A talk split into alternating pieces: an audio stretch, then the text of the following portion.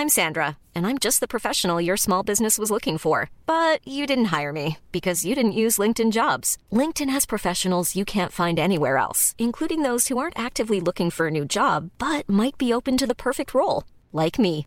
In a given month, over 70% of LinkedIn users don't visit other leading job sites. So if you're not looking on LinkedIn, you'll miss out on great candidates like Sandra. Start hiring professionals like a professional. Post your free job on linkedin.com/people today. Hello, my wonderful, beautiful friends, guys. Welcome back to r slash entitled people. Where in today's episode, a Karen loses her phone and she fakes an emergency to get it back. Guys, as always, the stories are outrageously entitled, so sit back, relax, kick your feet up, and enjoy the ride. Also, subscribe if you haven't, and email will be right here for story submissions, guys. Let's dive in. Recently, I started working at a hotel as a kitchen supervisor. In the mornings, while I'm making breakfast, I like to put on music while I work to wake myself up, as I go in at 4 a.m. and sometimes zone out and start singing along. It's nothing but Disney music, nothing with bad language or inappropriate subject matters, so my boss doesn't mind. Since I've worked there, every review I've gotten have all said the same thing. Breakfast Lady is so cheerful and happy. Her singing really made our morning. It's nice to see someone who enjoys what they do and I've never gotten complaints about my food. Well, today I get to work and my boss pulls me to the side and tells me that someone's been complaining about breakfast. They said my breakfast was nasty, that my breakfast area was extremely dirty, but most of all, my music was too much for the time of morning, and my singing was completely inappropriate. Again, I only play Disney music, and it's not even that loud. The person was mad that we didn't have what they wanted for breakfast, and that they don't like music in the morning. So today, I didn't play any music, and I didn't sing. Before I left, my boss pulls me to the side again, and this time he tells me that the guests are asking if I'm okay, because I'm not playing my music or singing, and that they miss my joyful singing. Karen may not like joy in the morning, but everybody else does. Okay, so clearly the person who complained isn't a morning person, or is a person who hasn't had their morning coffee yet. Guys, I'm not really a morning person either, but I also wouldn't go out of my way to complain if someone was enjoying their morning by singing and listening to music that they love. Like, why rain on someone else's parade, right? Okay, so this is a wild story, and honestly, I'm really upset about it. This Karen is something else. She's crazy and a true garbage human being. So, I work at a place that has a separate room where customers can do private business. It's got a separate entrance and it's loaded with cameras. So, a customer complains that there's a woman in there smoking and on the phone. I went to the room, opened the door, and stayed at the entrance. I do this so I have an easy exit if the person attacks me. And the room reeks of cigarettes, and here's our Karen. Like, she honest to God looks like a Karen. The hair, the glasses, she's short, she's stocky, she's got a cart full of stuff, a dog in there, and she's on the phone loudly screaming to some poor soul on the other end. I say to her, Excuse me, if you're not using the room for its intended purpose, you're gonna have to leave. At this point, Karen yells at me, saying, Excuse me, I'm on the phone, can't you see that? You're so rude. I tell her again that she's gonna have to leave. And at this point, there's a line of three people waiting, and Karen yells, I'm disabled, and you're not letting me finish my phone call. Do you wanna get fired? Now, this went on for like 10 minutes, but she was slowly gathering her things to leave. A nice lady waiting lost their patience, and she enters the room, told her to get out, and grabbed her cart. And at this, Karen loses her mind. She lashes out at the nice lady, starts yelling, I've been assaulted, I've been assaulted. The woman is screaming and yelling, and she collapsed to the floor and she's calling me names and telling me to get out. She's saying she's gonna call the cops for assault. So I leave, and the cops show up and they take statements. But this isn't the first time Karen's falsely accused somebody of assault. Now, you'd think that's the end of the story. Nope, not this Karen. She phones corporate crying, saying that I assaulted her, and I tried to take her service dog away from her. The next day, I get a call from corporate security. I'm not worried because I know I did nothing wrong. Plus, the cameras in the room are in color with audio. Corporate reviews the video and ends up telling Karen that her behavior is unacceptable. And guess how Karen took that? She comes back the next day, enters the main building, and starts loudly calling for a manager. When that doesn't work, she starts yelling about the horrible Asian employee who attacked and assaulted her, and that she's gonna stand outside to make sure that everyone knows about it. So, this Karen has been doing this for the last couple of weeks. She has nothing better to do with her time except protest me. She stands at the front, telling everyone who's gonna listen about the evil Chinese lady attacking this poor disabled Karen. It's one of the most insane encounters I've ever had with one of the nastiest entitled Karens out there. It's straight up harassment and slander. If you have any advice on dealing with harassing Karens, please let me know. I'm considering getting a lawyer at this point. Yeah, so that's definitely an extreme form of harassment by the sounds of it. And that woman sounds like she might have some screws loose as well. Like, I'm actually surprised that police haven't come and dealt with her after the first few days. Like, how the heck did this continue for a couple of weeks? So, I worked for a research facility, which funds clinics handling patients for our area of expertise. To celebrate our first completely funded sites, we've decided to create t shirts to commemorate our success. I was tasked to design the tees and have them printed and produced for our next conference. I secured a local printer to produce the shirts, and when they were completed, I went to the printers to pick them up. When I got there and produced my invoice, they needed to prepare and wrap them up which would take a few minutes and I can wait in the lobby. So while waiting, a woman and her son, who's around five, came in for her order for a family reunion. She barely paid attention to the staff, and when told to wait, she got on her phone, pretty much ignoring her son, who was running around the lobby, screaming at the top of his lungs. The boy then decides to run behind the counter towards the back, where the printing machines were. The counter clerk tried to get the woman's attention, but she just ignored the clerk and continued talking on the phone. The counter clerk did successfully get the kid to go back into the lobby, but she was called to the back to pick up my package. The kid took this as his chance to shoot behind the counter and went running into the back. I thought one of the staff would catch him, but they were swamped with orders and they just didn't see him run past. By the time someone spotted him, it was too late. There was a loud, high pitched scream and then crying. And then there was a loud commotion, and it appeared everyone was screaming except the Karen, who was still on her phone, oblivious to the chaos coming from the back. That's when another staff member comes out carrying the crying kid and holding a bloody towel around his hand, and screaming to the receptionist to call 911. It's only then that the woman turns around to see her son, and then she screamed at the staff member, What did you do to my son? The staff member stated that somehow the kid got to the back, ran up to one of the working machines, stuck his hand in between the hot blades, and it sliced one of his fingers. The woman then starts screaming at the staff member and the counter clerk, berating them, threatening to sue them while ignoring her son, who's still in the staff member's arms, who's trying to stop the bleeding. That's when I, a nurse, comes up, assessed the situation, and got something to slow down the bleeding to try to save the mostly severed finger. As the ambulance pulled up, the mom was actually still on the phone, telling whoever she was talking to what happened to her son, and she still hadn't checked on him or even touched her son. The staff member then transfers the boys to the EMTs, and they put him in the ambulance and took him to the hospital. Now, this a hole of a parent actually waited and demanded her package before she even attempted to follow the ambulance to the hospital. A month later, when I went back to the printers for another order of t shirts, I asked if they ever heard what happened to the boy. He did lose his finger, and the mother was charged with neglect due to testimony by the staff of the shop. I didn't find out much more than that, but I do hope the mom did not regain custody of that poor kid. Ugh, what the heck is wrong with some people? Like, I'm actually hurting for that boy, whose mother didn't even bother to come to him when he was in distress. Like, at that point, I feel like the kid was more like an unwanted burden more than anything. So, this person shares a comment that says When I was working in a local supermarket, a Karen and another woman were busy trying to call an operator to receive a number at a Western Union station. Her son was a fidgety, hyper child dancing inside the front basket of their shopping cart. Nearly every person that walked by, employees and shoppers alike, kept telling the child that he'd better sit down. The night manager walks by and told the Karen that the kid shouldn't be in that area of the cart, or it'll fall over. The kid was weakly scolded, and he did sit down for about two minutes, only to get up and start dancing again, stomping around like two year olds do. This time, the boss was watching him, and sure enough, the cart and the kid flopped over.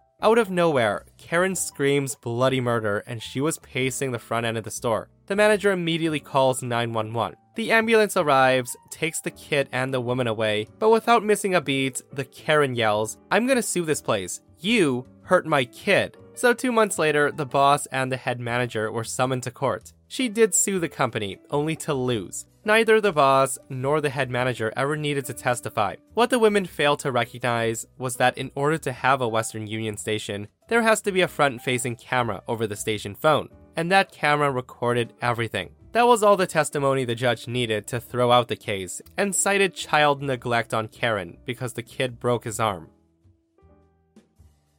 Okay, so I work for a company that services elevators. This includes calls from our clients as well as answering the emergency phones inside the elevators if people become stuck. Now, 95% of the time, we get a call from inside the elevator. It's just kids or someone who hit the button by accident. 4% of the time, we actually have someone stuck. And the other 1%, it's Karen. So on this day, my phone rings, so I glance over to see that it's actually coming from inside an elevator. I pick it up thinking it's another prank call. I find the address in my system and prepare to say, Hello, is anyone there? for about 30 seconds and then go back to playing Stardew Valley on my phone. But not today. Today, Karen had other plans. I quickly get out the standard intro, and to my surprise, there's actually someone on the other end of the line. Karen says, Hi, I need to speak to a manager or something. And yes, she actually said or something with the inflection of a question. Now, there's so much stupid packed into that one question that I'm almost speechless.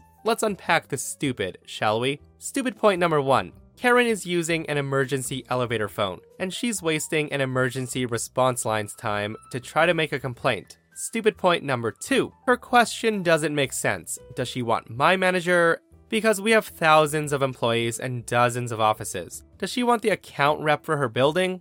Does she want the supervisor of the technician who handles the building? Does she want the manager of her local branch? I don't know what Karen wants, and I'm pretty sure I left my Nintendo Switch at home, so it can't be that. And stupid point number three we can't give or share any information to anybody who's not with the building management. In fact, anyone who's not with building management shouldn't even know our phone number. I then ask, Can I ask what this is regarding?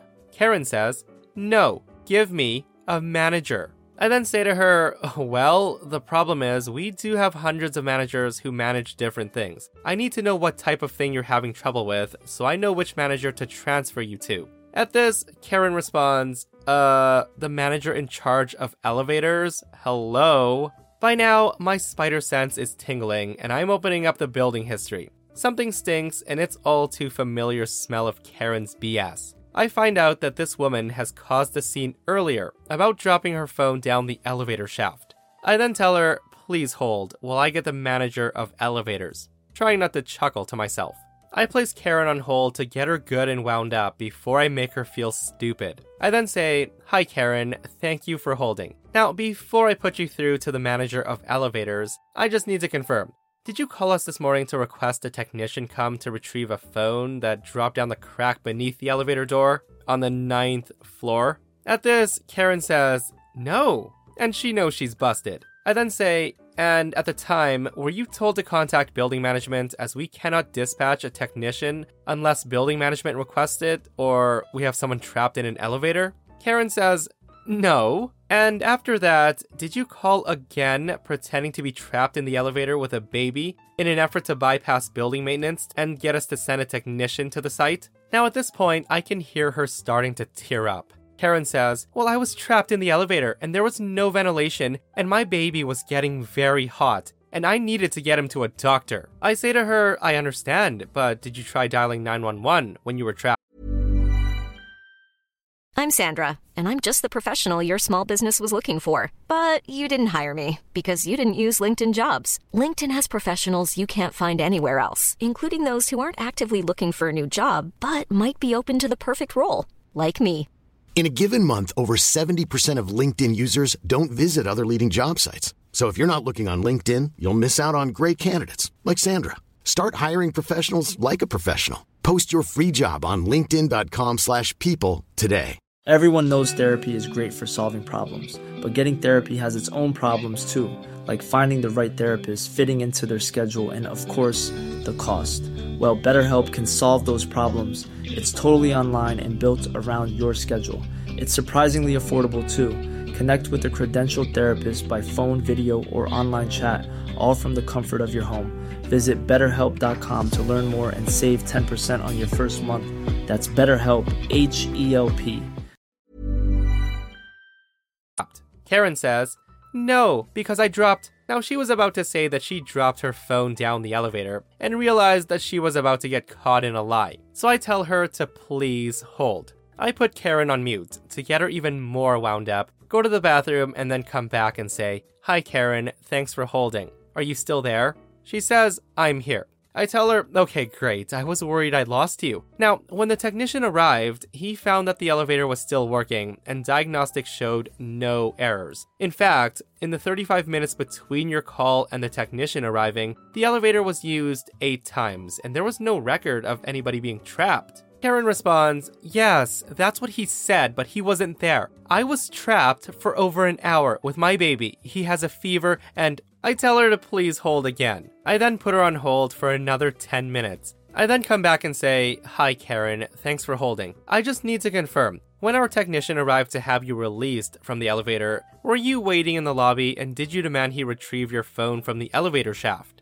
Karen responds, Yes. And when he told you to contact building management to get the $900 elevator pit retrieval fee approved, did you begin screaming at him to retrieve your phone immediately or you would get him fired? Karen says, Well, I wasn't screaming. And when this happened, who was watching your baby? Karen says, What baby? The one you were stuck in the elevator with that had the fever. Oh, uh, she was upstairs. I put her down. I then say to her, I thought you said it was a he. Well, that doesn't matter though. You left an infant alone so you could yell at the technician? Now, the woman tries to turn it around on me, asking, Are you telling me how to parent my child? So I then tell her, Okay, Karen, what I'm doing right now is I'm putting a note in the system to have your phone retrieved, free of charge, from the elevator shaft. Now, at this, Karen begins to thank me when I interrupt and say, You're very welcome. We'll be retrieving it for you on the next scheduled maintenance day, which will be within the next three to six weeks. If you want someone today, you need to contact building management to call us and approve the $900 retrieval fee. In addition to the $500 fine for faking an emergency that you'll be receiving from your landlord. At this, Karen hangs up before I was able to transfer her to the manager of elevators. I later spoke with building management, who was livid. Karen had originally spoken to them about the phone. However, she refused to be billed for it, so management refused to make the call. Also, her baby wasn't sick. In fact, it didn't exist unless her baby is for cats. So Karen's gonna be super disappointed when her phone's retrieved and it's shattered to a million pieces. I can't imagine what it's gonna look like after a 9 floor drop. If I were her, I wouldn't even bother with that $900 fee. Just put that into a new phone, Karen. Like, it's crazy though, faking an emergency to retrieve your phone. Some people never cease to amaze me, guys. They really, really don't.